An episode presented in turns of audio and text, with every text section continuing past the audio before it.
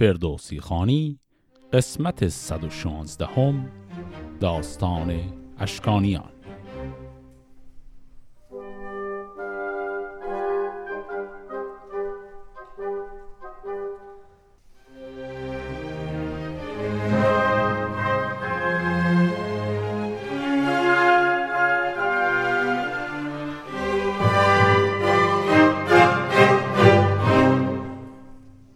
قسمت قبل دیدیم که با مرگ اسکندر به پایان رسید و اسکندر هم برنامه ریخته بود که برای اینکه کشور مادری خودش یعنی روم در معرض خطر حمله ایرانی ها نباشه ایران رو به پادشاهی های کوچکی تقسیم کرده بود و هیچ پادشاهی مرکزی براش تعیین نکرد. قبل از اینکه این داستان رو شروع کنیم یه چند کلمه من حرف بزنم درباره ربط داستان اشکانیان که می‌خواد الان شروع بشه و ماجراهای واقعی تاریخی. چون الان از اینجا به بعد هرچی جلوتر بریم به تاریخ واقعی هی نزدیکتر و نزدیکتر میشیم. همونطوری که بارها اشاره کردم درباره ریشه کلی کتاب شاهنامه می‌دونیم که شاهنامه به شکل غیر مستقیم منبع اصلیش کتابی بوده به نام خدای نامه یا خدای نامه که کتاب پهلوی بوده. و قبلا هم گفته بودم که این کتاب خدای نامه در حقیقت با وجود اینکه متن اصلیش رو دیگه نداریم اما میشه از قرآن حد زد که یک اثر پروپاگاندای ساختار درباری ساسانی بوده. یعنی یک تاریخ رسمی روایت درباری ساسانی بوده.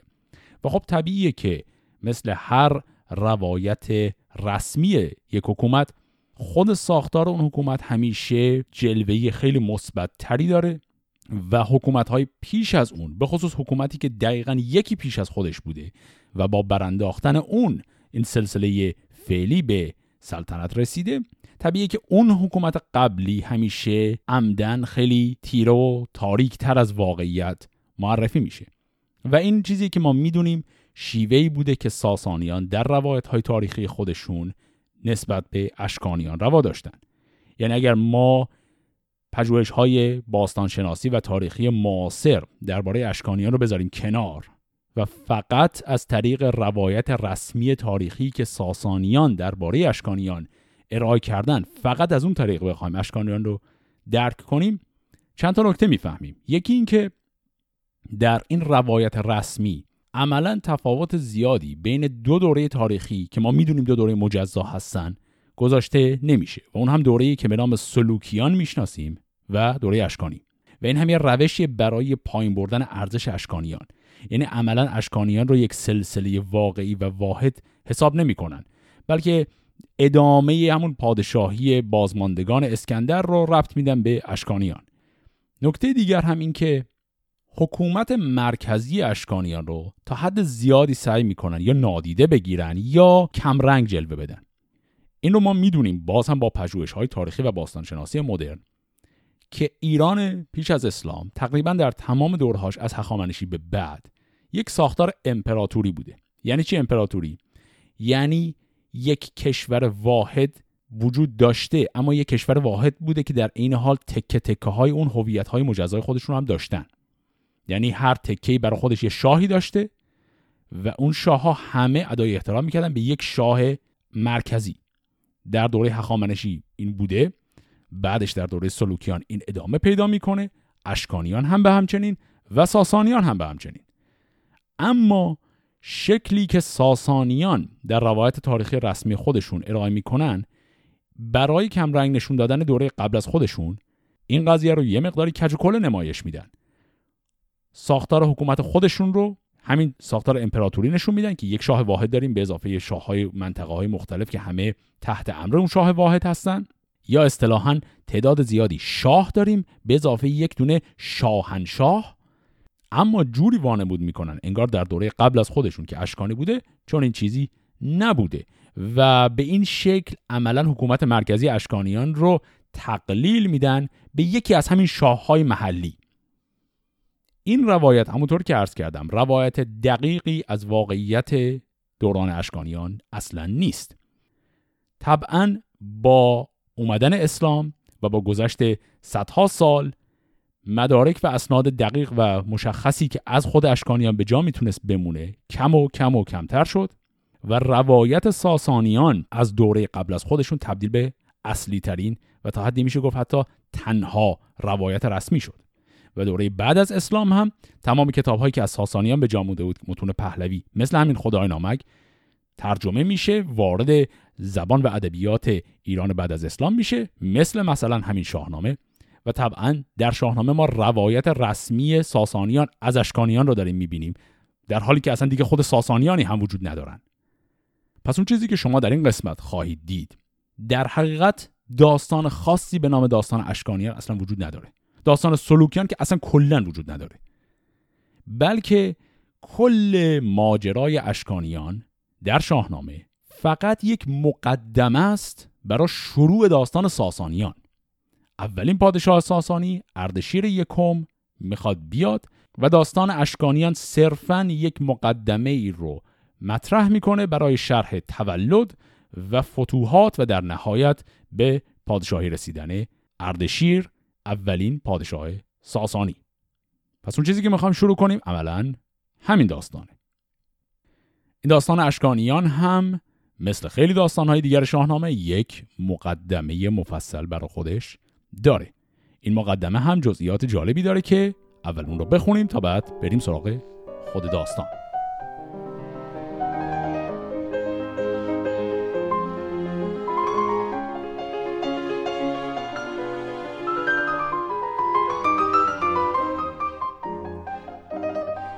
الا ای برآورد چرخ بلند. چه داری به پیری مرا مستمند؟ جوان بودمی در برم داشتی. به پیری چرا خار بگذاشتی؟ همی زرد گردد گل کامگار همی پرنیان گردد از رنج خار. این کلمه گل کامگار هم که شنیدیم گل کامگار یه نوع از گل سرخه یه نوع گل روزه به عبارتی. دوتاهی شدن سر و یازان به باغ همان تیره گشتن گرامی چراغ. پر از برف شد کوه سار سیاه همی لشکر از شاه بیند گناه. به کردار مادر بودی تا کنون همی ریخت باید ز رنج تو خون. وفا و خرد نیست نزدیک تو پر از رنجم از رای تاریک تو. مرا کاچ هرگز نپرورده ای. چو پرورده بودی نیازرده ای. هر آنگه که از این تیرگی بگذرم بگویم جفای تو با داورم. بنالم ز تو پیش یزدان پاک خروشان به سر بر پراگند خاک. چون این داد پاسخ سپهر بلند که ای مرد گوینده بر من مبند. چرا بینی از من همین نیک و بد؟ چون این ناله از دانشی کی سزد؟ تو از من به هر باره برتری روان را به دانش همی پروری. خور و خواب و رای و نشست تو هست به نیک و به بد راه و دست تو هست. بدین هرچه گفتم مرا راه نیست خور و ماه از این دانش آگاه نیست. از آن خواه راحت که راه آفرید شب و روز و خورشید و ماه آفرید. یکی آن که هستیش را راز نیست به کاریش فرجام آغاز نیست. چو گوید بباش آنچه خواهد بوده است. کسی کو جز این داندان بیهوده است. من از داد چون تو یکی بنده ام. پرستنده آفریننده ام. نگردم همی جز به فرمان اوی نیارم گذشتن ز پیمان اوی. به یزدان گرای و به یزدان پناه بر اندازه زو هرچه باید بخواه.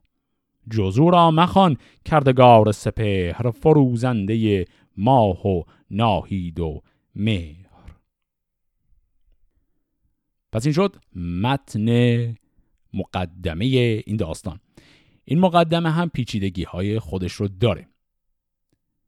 محتوای این مقدمه یکی از معدود مواردی که خیلی نزدیک به محتوای دیباچه خود شاهنامه. من یه قسمت جدا گذاشتم فقط بحث کنیم درباره فلسفه دیباچه شاهنامه که فلسفه پیچیده ای هم داشت. اینجا به نوعی اون قضیه هایی که توی دیباچه گفت رو داره ادامه میده ولی با یک رنگ و لعاب دیگری. البته بستشون نمیده بیشتر توضیح نمیده صرفا ارجاعی میده به همون مفاهیم و اگر در جریان اون دیباچه نباشیم اینجا خیلی درست متوجه نمیشیم چی داره میگه. حرف فردوسی اینجا اینه که خود شاعر پیر شده رو می‌کنه به آسمان که تقدیر انسان درش هست و از آسمان شکایت می‌کنه که همه تقصیر توی که من اینجوری شدم و به این بیچارگی و پیری افتادم. و بعد هم یک جمله عجیبی میگه. خطاب به آسمان میگه من وقتی بمیرم اون دنیا شکایت تو رو می‌برم پیش خدا. و بعد بقیه اون مقدمه خود آسمان خود چرخ فلکه که خطاب می‌کنه جواب میده به شاعر و به شاعر میگه تقصیر من چیه؟ چرا تو به من ایراد می‌گیری؟ و میگه همه اینها مقدر دست خود خداست. و بعد هم چیز جالبتری اضافه می‌کنه و اون هم فلک خطاب به انسان یا همون حالا به هر حال خود شاعر میگه تو خودت یک جایگاه خیلی بزرگی داری. تو توانایی دسترسی به دانش رو داری. چیزی که من که طبیعت هستم ندارم. تو توانایی سلطه بر فهم رو داری که من ندارم. و به همین دلیل چرا قدر خودت رو نمی‌دونی؟ اینجا داریم ما چیزی می‌بینیم که در حقیقت تقابل بین دو جور مسلک فکریه که این تقابل رو توی دیباچه هم دیدیم. یکی نوعی جبرگراییه پذیرفتن اینکه آدمیزاد توان هیچ چیز رو نداره و همه چیز مقدر در سرنوشت او در آسمان ها و دوم نوعی تفکر انسان محوره که یه جنبه توحیدی هم داره. یعنی به واسطه گرایش به فهم اون چیزی که خدا خلق کرده بحثش مفصل کرده بودیم در دیباچه. به واسطه اون یک انسان به می‌تونه مرحله کمال خودش برسه و از همه چیز فراتر بره. و اینجا فردوسی به نوعی به زعم خودش داره یک جور آشتی برقرار می‌کنه بین این دو نگاه مختلف. یعنی نگاه جبرگرا رو با نگاه توحیدی انسان محور با هم داره جمع می‌کنه. سعی می‌کنه طوری اینها رو توضیح بده انگار این دوتا در تناقض نیستن. و این هم باز همونطور که عرض کردم بحث پیچیده ای بود که در دیباچه هم ما می‌دیدیم. به هر حال ته حرفش داره این رو میگه که اگر انسان به مرحله بالایی از دانشی برسه که خدا اختیار او رو بهش داده همین خودش برای انسان کافیه و دیگه نباید شکایت از روزگار بکنه. خب این بحث اینجا تمام میشه ولی یک تکه دومی هم این مقدمه داره. تکه دوم این مقدمه درباره ستایش سلطان محموده. قبلا هم گفته بودم که شاهنامه در کل تعدادی فکر می‌کنم حدود 17 مورد ستایش سلطان محمود در داستانها پراکنده است. اما تعداد خیلی کمی از این موارد هست که ابیاتشون طولانیه. طولانی ترینش رو توی داستان شروع جنگ بزرگ کیخسرو داشتیم. یه مورد دیگه اینجا داریم که این هم نسبتا طولانیه اما به اندازه اون داستان طولانی نیست. این رو هم با هم الان بخونیم. کنون پادشاه جهان را ستای به رزم و به بزم و به دانش به رای. سرفراز محمود فرخنده رای که است نام بزرگی به پای. جهاندار ابوالقاسم با خرد که رایش همی از خرد پرورد.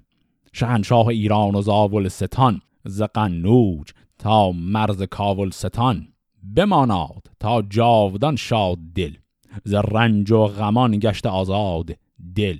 بر او آفرین باد و بر لشکرش چه بر خیش و بر دوده و کشورش. جهاندار و سالار او میر نصر که از او شادمان است گردنده اصر سپهدار چون بل مزفر بود سر لشکر از ماه برتر بود. که پیروز نام است و پیروز بخت همی بگذرد کلک او بر درخت. اینجا علاوه بر توصیف سلطان محمود اسم یک فرد دیگری هم آمد و او هم امیر ابوالمظفر نصر بود. گفت میر نصر و تو بیت بعدم گفت بلمزفر این شخص برادر کوچکتر سلطان محموده که یکی از سرداران سپاه او هم بوده. همیشه تن شاه بیرنج باد نشستش همه بر سر گنج باد. همه ایدون سپهدار او شاد باد دلش روشن و گنجش آباد باد. چون این تا به پای است گردان سپهر از این تخمه هرگز مبراد مهر. پدر بر پدر بر پسر بر پسر همه تاج ور باد و پیروزگر. گذشته ز شوال ده با چهار یکی آفرین بود بر شهریار. که از این مژده دادیم رسم خراج که فرمان بود از شاه با فر و تاج که سالی خراجی نخواهند بیش ز دیندار بیدار از مرد کیش. بدین عهد نوشین روان تازه شد.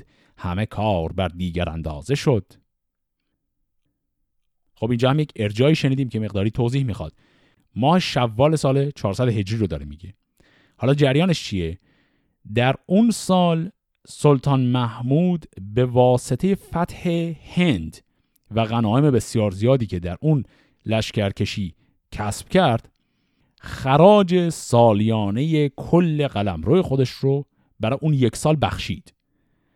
و اینجا فردوسی داره تشکر می‌کنه به خاطری که در اون سال خراج رو بهشون بخشیده. و بعد هم گفت که با این کارش عهد نوشین روان تازه شد. ما حالا هنوز نرسیدیم به داستان انوشی روان. به اون داستان که برسیم واضح تر میشه چون انوشی روان معروف بود به بخشندگی به خصوص در زمینه مسائل مربوط به مالیات. چون آمد بران روزگاری دراز همی گسترد چادر داد باز. ببینی بدین داد و نیکی گمان که او خلعتی یابد از آسمان که هرگز نگردد کهن در برش بماند کلاه کی بر سرش. سرش سبز باد و تنش بیگزند منش برگذشته ز چرخ بلند. ندارد کسی خار فال مرا کجا بشمرد ماه و سال مرا؟ نگه کن که این نامه تا جاودان درفشی بود بر سر بخردان.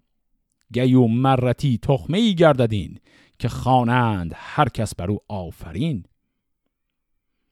خب پس اینجا فردوسی بعد از تعریف و تمجید از سلطان محمود رو می‌کنه درباره کتاب خودش حرف می‌زنه. و بعضی از توصیف هایی که درباره کتابش میگه تکراری شبیه چیزایی که قبلا هم گفته بود. درباره اینکه کتاب جاودان میمونه. اما اینجا یه توصیف خاصی رو هم اضافه کرد که خیلی جالبه. گفت که این کتاب من همونطور که گیومرد اولین پادشاه ایران نسلی رو برپا کرد که از سلاله اون همه این پادشاهان بزرگ به وجود اومدن. میگه کتاب من هم مثل تخمه گیومرد اولین بذر یک سنت بسیار بزرگ خواهد بود و این کتاب هم به همون شکلی که از گیومرد این همه پادشاهان بزرگ اومدن. این کتاب هم فقط در طول قرنهای آتی فخر به وجود میاره. که این هم به هر شکل خیلی جالبیه که فردوسی از کتاب خودش داره تعریف می‌کنه و بعد ادامه میده. چون این گفت نوشین روان قباد که چون شاه را دل به پیچد زداد کند چرخ منشور او را سیاه. ستاره نخواند ورا نیز شاه. ستم نامه ازل شاهان بود چو درد دل بیگناهان بود. بماناد تا جاودان این گوهر هنرمند و با دانش و دادگر. نباشد جهان بر کسی پایدار همه نام نیکو بود یادگار. کجا آفریدون و زحاک و جم مهان عرب خسروان عجم. کجا آن بزرگان ساسانیان ز بهرامیان تا به سامانیان. نکوهیده تر شاه زحاک بود که بیدادگر بود و ناباک بود. فریدون فرخ ستایش ببرد بمردو و جاوید نامش نمرد. سخن ماندن در جهان یادگار. سخن بهتر از گوهر شاهوار. ستایش نبردن که بیداد بود به گنج و به تخت مهی شاد بود. گسسته شدن در جهان کام اوی. نخواند به گیتی کسی نام اوی. از این نامه شاه دشمن گداز که بادا همه سال بر تخت ناز. همه مردم از خانه ها شد به دشت. نیایش همیز آسمان برگذشت. که جاوید بادا سر تاجدار خجسته بر او گردش روزگار. زگیتی مبیناد جز کام خیش نوشته بر ها نام خیش همان دوده و لشکر و کشورش همان خسروی قامت و منظرش. خب این شد مقدمه داستان اشکانیان. در انتهای مقدمه هم دیدیم که فردوسی همون منطقی رو که در اون توصیف طولانی قبل از داستان که خسرو گفته بود تکرار می‌کنه. بعد از ستایش از شاه و ستایش از کتاب خودش منطق ارزش کتاب خودش هم توضیح میده. اینکه میگه شاهان بسیار بزرگ دیگری هم بودند که همه نابود شدند و فقط نام اونها به یادگار میمونه و نام اونها در کتابهایی مثل اینی که من دارم می‌نویسم هست و من به واسطه ثبت نام تو یعنی سلطان محمود دارم تو رو جاودانه می‌کنم. حالا تازه می‌خوایم بریم سراغ خود داستان.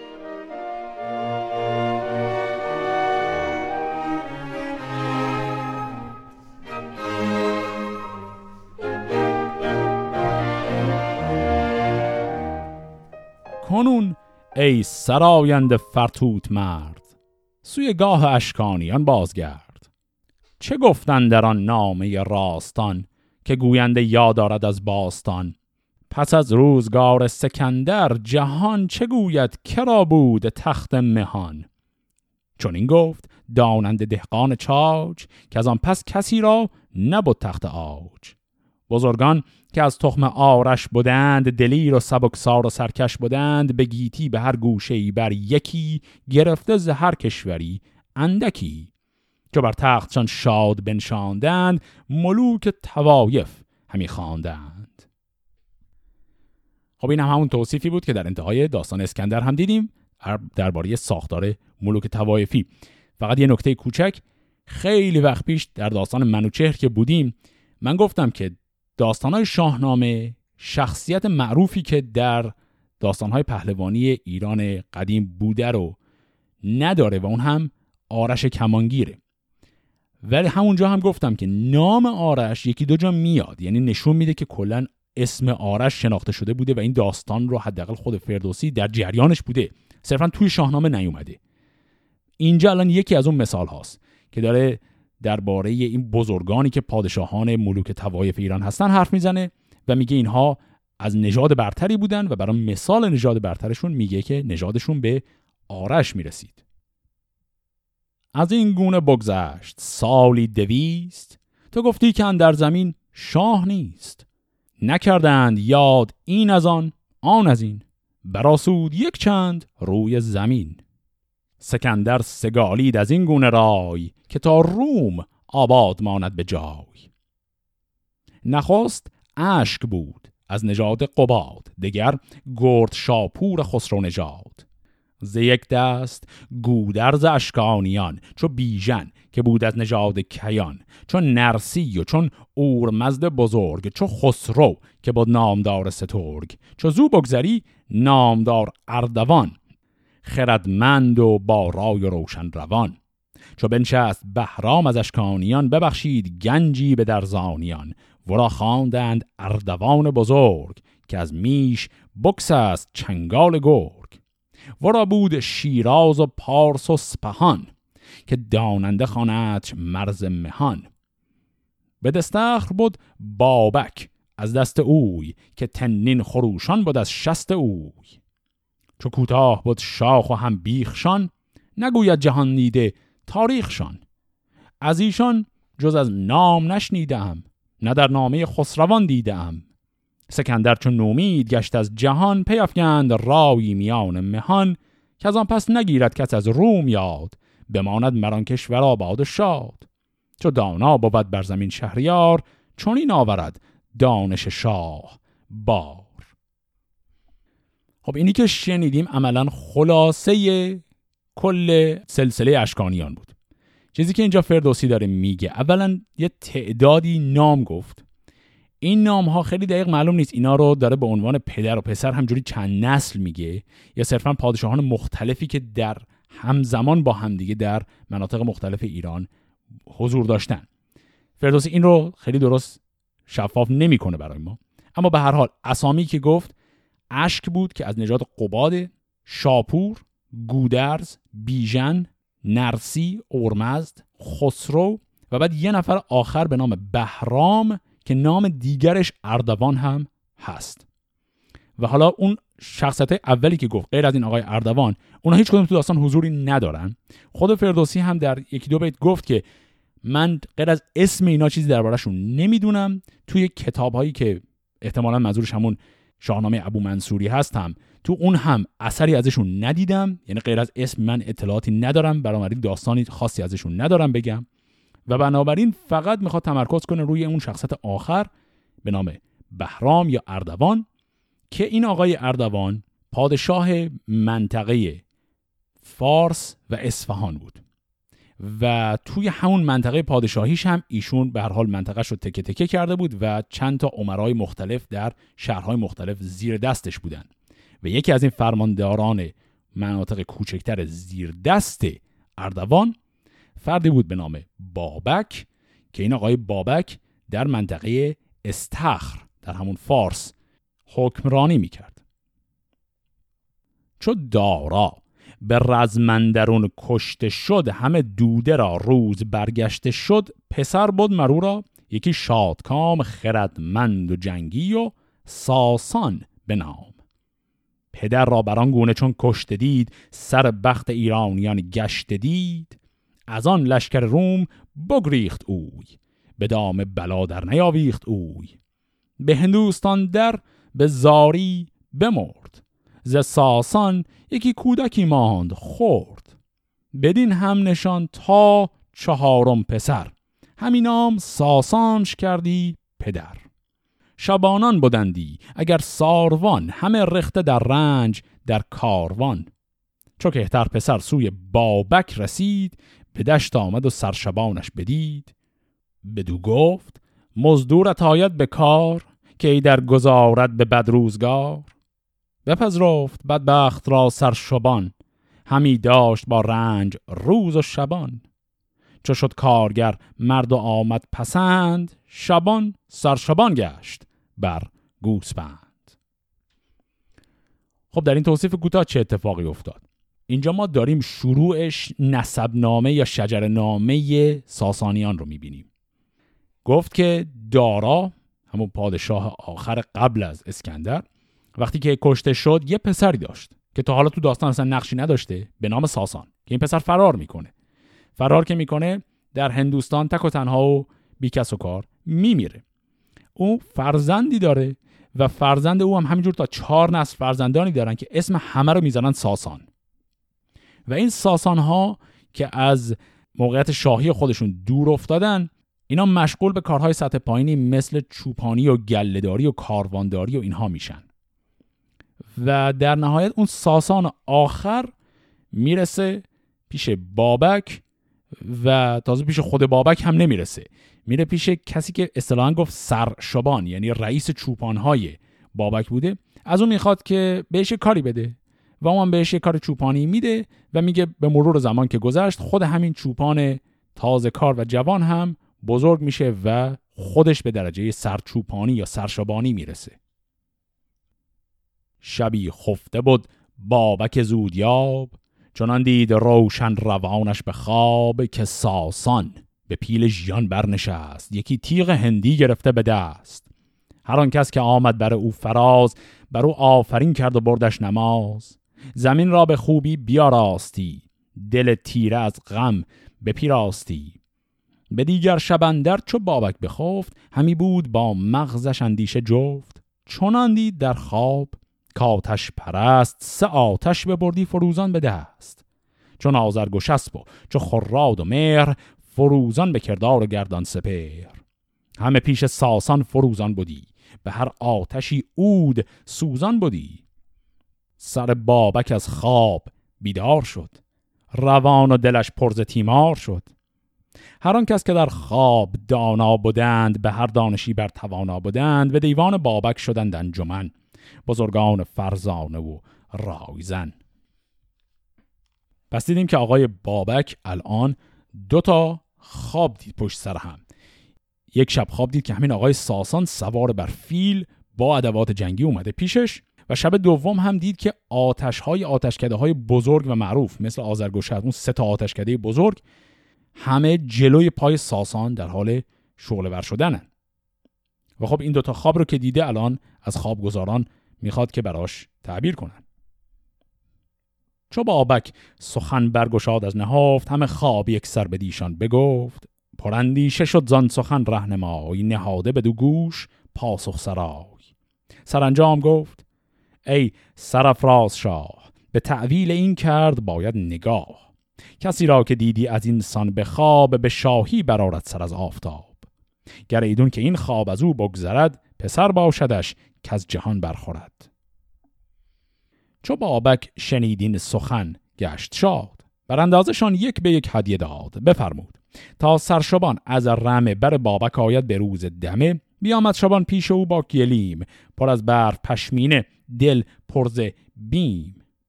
و پرداخت بابک ز بیگانه جای به در شد پرستنده و رهنمای. ز ساسان بپرسید و بنواختش. بر خیش نزدیک بنشاختش. بپرسیدش از گوهر و از نژاد. شبان زو بترسید و پاسخ نداد. از آن پس بدو گفت که شهریار شبان را به جان گردهی زینهار بگویم ز گوهر همه هرچه هست چو دستم بگیری به پیمان به دست که با من نسازی بدی در جهان نه بر آشکارا نه اندر نهان. چو بشنید بابک زبان برگشاد ز یزدان نیکی دهش کرد یاد. که بر تو نسازم به چیزی گزند بدارم شادان دل و ارجمند. به بابک چنین گفت از آن پس جوان که من پور ساسانم ای پهلوان. نبیره جهاندار شاهرد شیر که بهمنش خواندی همی یادگیر. سرفراز پور یلسپندیار ز گشتاسب اندر جهان یادگار. چو بشنید بابک فرو ریخت آب از آن چشم روشن که او دید خواب. بیاورد پس جامعه پهلوی یکی اسب با آلت خسروی. بدو گفت بابک به گرمابه شو همی باش تا خلعت آرند. نو. یکی کاخ پرمایه او را بساخت از آن سرشبانی سرش برفراخت. چون او را بدن کاخ در جای کرد غلام و پرستنده بر پای کرد. به هر آلتی سرفرازیش داد هم از خواسته بینیازیش داد. بدو داد پس دختر خیش را پسندیده و افسر خیش را. خب آقای بابک همین ساسان رو دیده بود. خب این ساسان هم چوپان ارشدش به اصطلاح سرشبانش بود و قیافش رو قبلا دیده بود. توی خواب که بهش گفتن این آدم قرار پادشاه بشه این چوپان رو میاره یک استنتاقی می‌کنه او هم بگه به شرطی که قول بدی بلای سرم نیاری هویتم رو افشا می‌کنم. حالا این افشای هویت مقدار مسئله داشت. اینجا ما یک تناقض کوچولو داریم می‌بینیم. در شجر نام سازی یا همون نسب سازی سلسله ساسانی. ساسانیان در ساختن شجرنامه خودشون به نوعی می‌خواستند مثل خیلی از نظام های شاهی دیگه برای مشروعیت دادن به خودشون خودشون رو متصل کنن به شاهان قبلی. درباره این قضیه خیلی مفصل قبلا صحبت کردیم. اما اینجا به نظر می‌رسه دو تا روایت مختلف وجود داشته برای نسب سازی ساسانیان. این دو تا روایت با هم قاطی شده و یه مقداری تناقض به وجود آورده. یکی از این دو تا روایت. اونی بود که ما قبلا توی داستان انتهای ماجرای بهمن داشتیم. خاطرمون هست. بهمن که نام دیگرش هم بود اردشیر. یک پسر داشت به نام ساسان. یه پسر دیگری داشت از دختر خودش به نام داراب که قبل از اینکه اصلا خود بهمن بتونه اون رو ببینه میمیره. و بعد اون داراب هم ماجرای دیگر خودش رو داشت و پسرش شد دارا. اما اینجا اول این داستان گفتن که دارا یعنی همونی که خودش می‌شد نوه بهمن اون هم یه پسر دیگری داشت به نام ساسان. پس ما اینجا دو تا آدم داریم به نام آی ساسان و هر دو هم از پادشاهی رونده شدن و هر دو هم یه مدتی مشغول به شبانی و به کاروانداری و اینها گذروندن تا بالاخره نوبتشون برسه. اینجا الان این دوتا داستان با هم قاطی شدن. و این همون تناقض کوچکی که عرض کردم. یعنی به نظر میاد چند روایت مختلف در نسب سازی ساسانیان وجود داشته که اینا همه با هم همخوان نبودن. تلاش اصلی تمام این نسب سازی ها اینه که به نوعی ساسانیان رو بچسبونه به پادشاهان کیانی قبلشون دیگه. با چسبوندنش به بهمن می‌تونه بچسبونتش به تمام اون سلسله های پادشاهی قبلی. پس این آقای ساسان اومد و ادعا کرد که بله من نواده اردشیر یا همون بهمن هستم. و بابک هم که این رو فهمید به او جایگاه بزرگی داد و دختر خودش رو هم به عقد او در آورد چون نه ماه بگذشت بر ماه چهر یکی کودک آمد چو تابنده مهر. هماننده نامدار اردشیر فزاینده و فرخ و دلپذیر. همان اردشیرش پدر کرد نام نیا شد به دیدار او شادکام. پس فرزند این آقای ساسان رو هم به واسطه نسب خود ساسان که به بهمن یا همون اردشیر می‌رسه می‌ذارن اسمش رو اردشیر. همی پروریدش به بربر به ناز برآمد بر این روزگاری دراز. مرو را کنون مردم تیزویر همی خواندش بابکان اردشیر. بیاموختندش هنر هرچه بود هنر نیز بر گوهرش برفزود. پس این آقای اردشیری که الان به دنیا آمده به نام اردشیر بابکان معروف شده. که خب این هم باز بابک این داستان پدرش نیست بلکه پدر بزرگشه اما به این شکل معروف شده. چنان شد به فرهنگ و دیدار و چهر که گفتی همو زو فروزت سپهر. پس آگاهی آمد سوی اردوان ز فرهنگ و از دانش آن جوان. که شیر ژیان است هنگام رزم به ناهید ماند همی روز بزم. یکی نام بنبشت پس اردوان سوی بابک نامور پهلوان. که ای مرد با دانش و رهنمای سخنگوی و با نام و پاکیز رای. شنیدم که فرزند تو اردشیر سواری است گوینده و یادگیر. چون نام بخانی همان در زمان فرستش به نزدیک ما شادمان. ز بایست ها بینیازش کنم میان یلان سرفرازش کنم. چو باشد به نزدیک فرزند ما نگوییم کون نیست پیوند ما. خب پس آقای اردوان وقتی که توصیف این پسر رو میشنوه میگه که این پسر رو بفرست پیش من تا من بزرگش کنم. اینم باز خیلی شبیه همون سنتی که من قبلا بحثش رو کردم. درباره سیاوش داشتیم درباره بهمن و ماجراش با رستم هم داشتیم که گفتم رسم بوده پسر یک انسان بزرگی رو برای تربیت بهتر میفرستادن پیش یک خانواده دیگری. و الان اردوان داره همین رو می‌خواد از بابک. با این تفاوت که الان یه جور ارتقا درجه هم هست چون بابک زیر دست اردوانه و اردوان با گفتن اینکه پسرت رو بفرست من بزرگ کنم یه جورایی داره لطف هم می‌کنه به بابک. یه نکته ظریفی هم این وسط بود. اونم این که تو همین جریان نسب سازی ساسانیان داریم می‌بینیم که این نسب سازی چفت و بستش چقدر شله. نه تنها ما دو تا نسب سازی مختلف داشتیم یعنی دو جور ساسان داشتیم که چسبیدن به بهمن و اسفندیار و بقیه بلکه اینجا داستان یه لغزش کوچکی هم کرد و داره با این لغزش دیگه پیش میره. اونم این که اردشیر به نام اردشیر بابکان هست یعنی پدرش باید قاعدتا بابک باشه. و الان هم این نامنگاری اردوان خطاب به بابک بود نه خطاب به ساسان که طبق چیزی که الان شنیدیم باید پدرش می بوده باشه. واقعیت قضیه اینه که اردشیر پسر بابکه. اینا این وسط یه ساسانی رو هم چپوندن توی داستان تا این نسب رو بسازن برای این قضیه. و اصلا واضحه که این ساسان تو این داستان نقش خاصی نداره. چون نامه شاه بابک بخواند بسی خونز مجگان به رخ برفشاند. بفرمود تا پیش او شد دبیر همان نو رسید جوان اردشیر. بدو گفت که نامه اردوان بخوان و نگه کن به روشن روان. من اینک یکی نام نزدیک شاه نبیسم فرستم یکی نیک خواه بگویم که اینک دل و دیده را دلاور جوان پسندیده را فرستادم و دادمش نیز پند چون آید بدان بارگاه بلند. تو آن کن که از رسم شاهان سزد نباید که بادی بر او بروزد در گنج بکشاد بابک چو باد جوان راز هر گونه ای کرد شاد. ز زرن ستام و ز کوپال و تیغ ز فرزند چیزش نیامد دریغ. ز دینار و دیبا و اسب و رهی ز چینی و زربفت شاهنشهی بیاورد و بنهاد پیش جوان. جوان شد پرستنده اردوان. بسی هدیه ها نیز با اردشیر ز دیبا و دینار و مشک و عبیر. ز پیش نیا کودک نیک پی به درگاه شاه اردوان شد به ری. چون آمد به نزدیکی بارگاه بگفتند با شاه از آن بارخواه. جوان را به مهر اردوان پیش خواند ز بابک سخنها فراوان براند. به نزدیکی تخت بنشاختش به برزن یکی جایگه ساختش. فرستاد هر گونه خوردنی ز پوشیدنی هم ز گستردنی.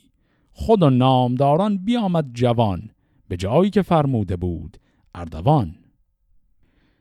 پس به این شکل بابک پسر یا حالا نوه خودش رو میفرسته با هدایای بسیار پیش اردوان تا اون پسر رو بزرگ کنه.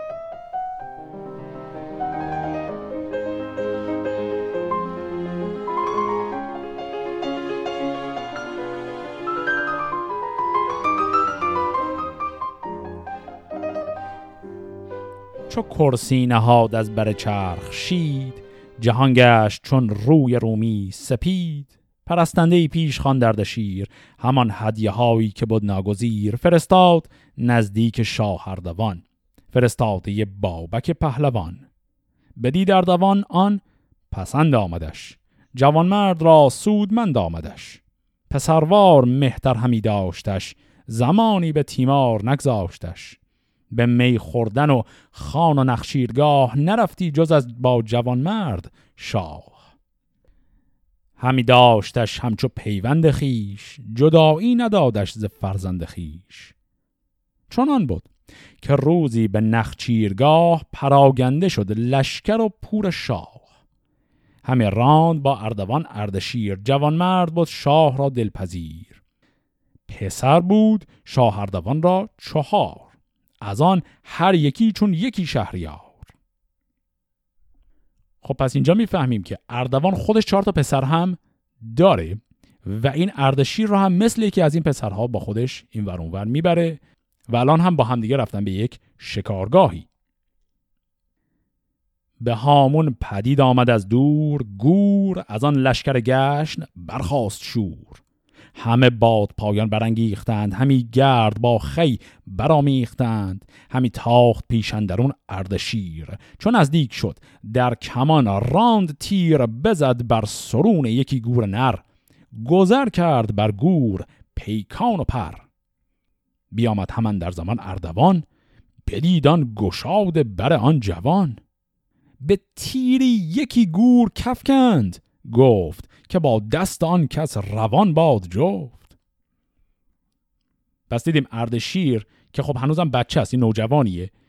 این با یک تیر زد و یک گوری رو شکار کرد و گفت که این تیر رو چنان زد که تا پر اون یعنی انتهای اون تیر هم از پوست این گور رد شد. و بعد اردوان این رو دید و گفت که کی این گور رو تونست با یه تیر شکار کنه؟ چون این داد پاسخ به شاه اردشیر که این گور را من فکندم به تیر. پسر گفت که این را من افکنده ام همان جفت را نیز جوینده ام پس هم اردشیر گفت که من زدمش هم یکی از پسرای خود اردوان هم به دروغ گفت نه من زدمش. چون این گفت با شاهزاد اردشیر که دشتی فراخ است و هم گور و تیر یکی دیگر افکن بر این هم نشان. دروغ از گناه است با سرکشان. پر از خشم شد زان سر اردوان. یکی بانگ برزد به مرد جوان. بدو گفت تند این گناه من است که پروردن آین راه من است. تو را خود به بزم و به نخچیرگاه چرا برد؟ باید همی با سپاه. بدان تازه فرزند من بگذری بلندی گزینی و گنداوری. برو تازی از پان ما را ببین. همان جایگه بر سرایی گزین.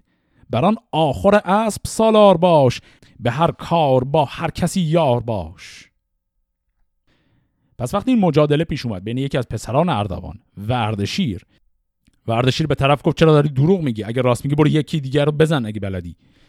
اردوان خیلی شاکی شد که به پسرش تو نسبت دروغگویی داده شده و دادی زد بر سر این آقای اردشیر و بهش گفت اصلا لیاقتت نیست که اینجا با من و پسرانم به شکار بیای. تو برو آخورداری کن استبلداری کن. بیامد پر از آب چشم اردشیر. بران آخر اسب شد ناگزیر. یکی نامه بنبشت نزد نیا پر از غم دل و سر پر از کیمیا که ما را چه پیش آمد از اردوان که درد تنش باد و رنج روان. همه یاد کردن کجا رفته بود که شاه اردوان از چه آشفته بود. چنان نامه نزدیک بابک رسید نکردان سخن هیچ بر کس پدید. دلش گشت از آن کار پر درد و رنج بیاورد دینار چندیز گنج. فرستاد نزدیک او ده هزار حیونی برافگند و مردی سوار. بفرمود تا پیش او شد دبیر.